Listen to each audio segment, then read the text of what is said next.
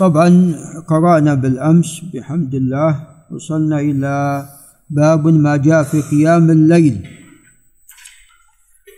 قال هذا في المنتقى للمجد بن تيمية رحمه الله. قال عن أبي هريرة رضي الله عنه قال قال رسول قال سئل رسول الله صلى الله عليه وسلم أي الصلاة أفضل؟ بعد المكتوبة قال الصلاة في جوف الليل.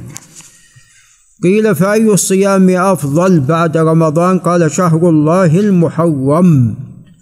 رواه الجماعة إلا البخاري ولابن ماجة منه فضل الصوم فقط.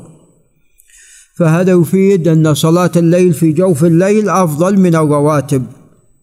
وباقي النوافل. وعن عمرو بن عبسة السلمي رضي الله عنه أنه سمع النبي صلى الله عليه وسلم يقول أقرب ما يكون الرب من العبد في جوف الليل الآخر.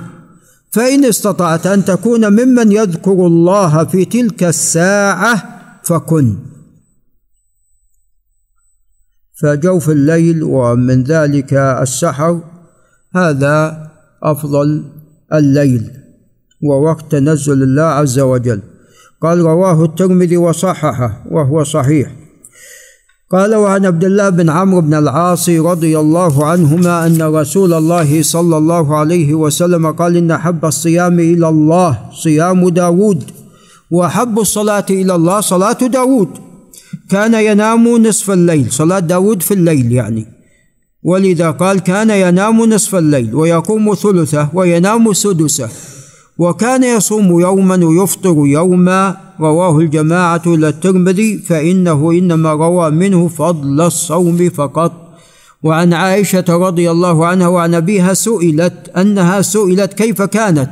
قراءة النبي صلى الله عليه وسلم بالليل فقالت كل ذلك كان قد كان يفعل ربما أسر وربما جهر.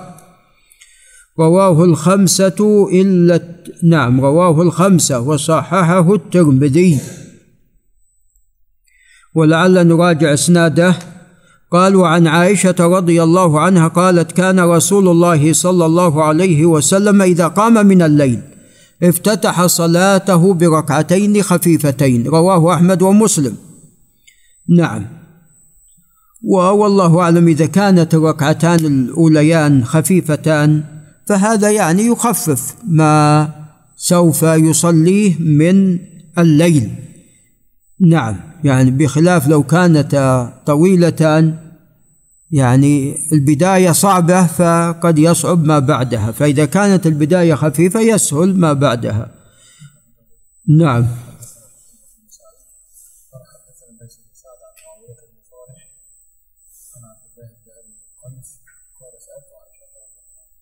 نعم هذا لا بأس بإسناده من أجل معاوية بن أبي صالح. ولذا صححه الترمذي. نعم قال رواه أحمد ومسلم وعن أبي هريرة رضي الله عنه قال قال رسول الله صلى الله عليه وسلم إذا قام أحدكم من الليل فليفتتح صلاته بركعتين خفيفتين رواه أحمد ومسلم وأبو داود وعمومه حجة في ترك نقض الوتر وتقدم أن الوتر لا ينقض. نعم.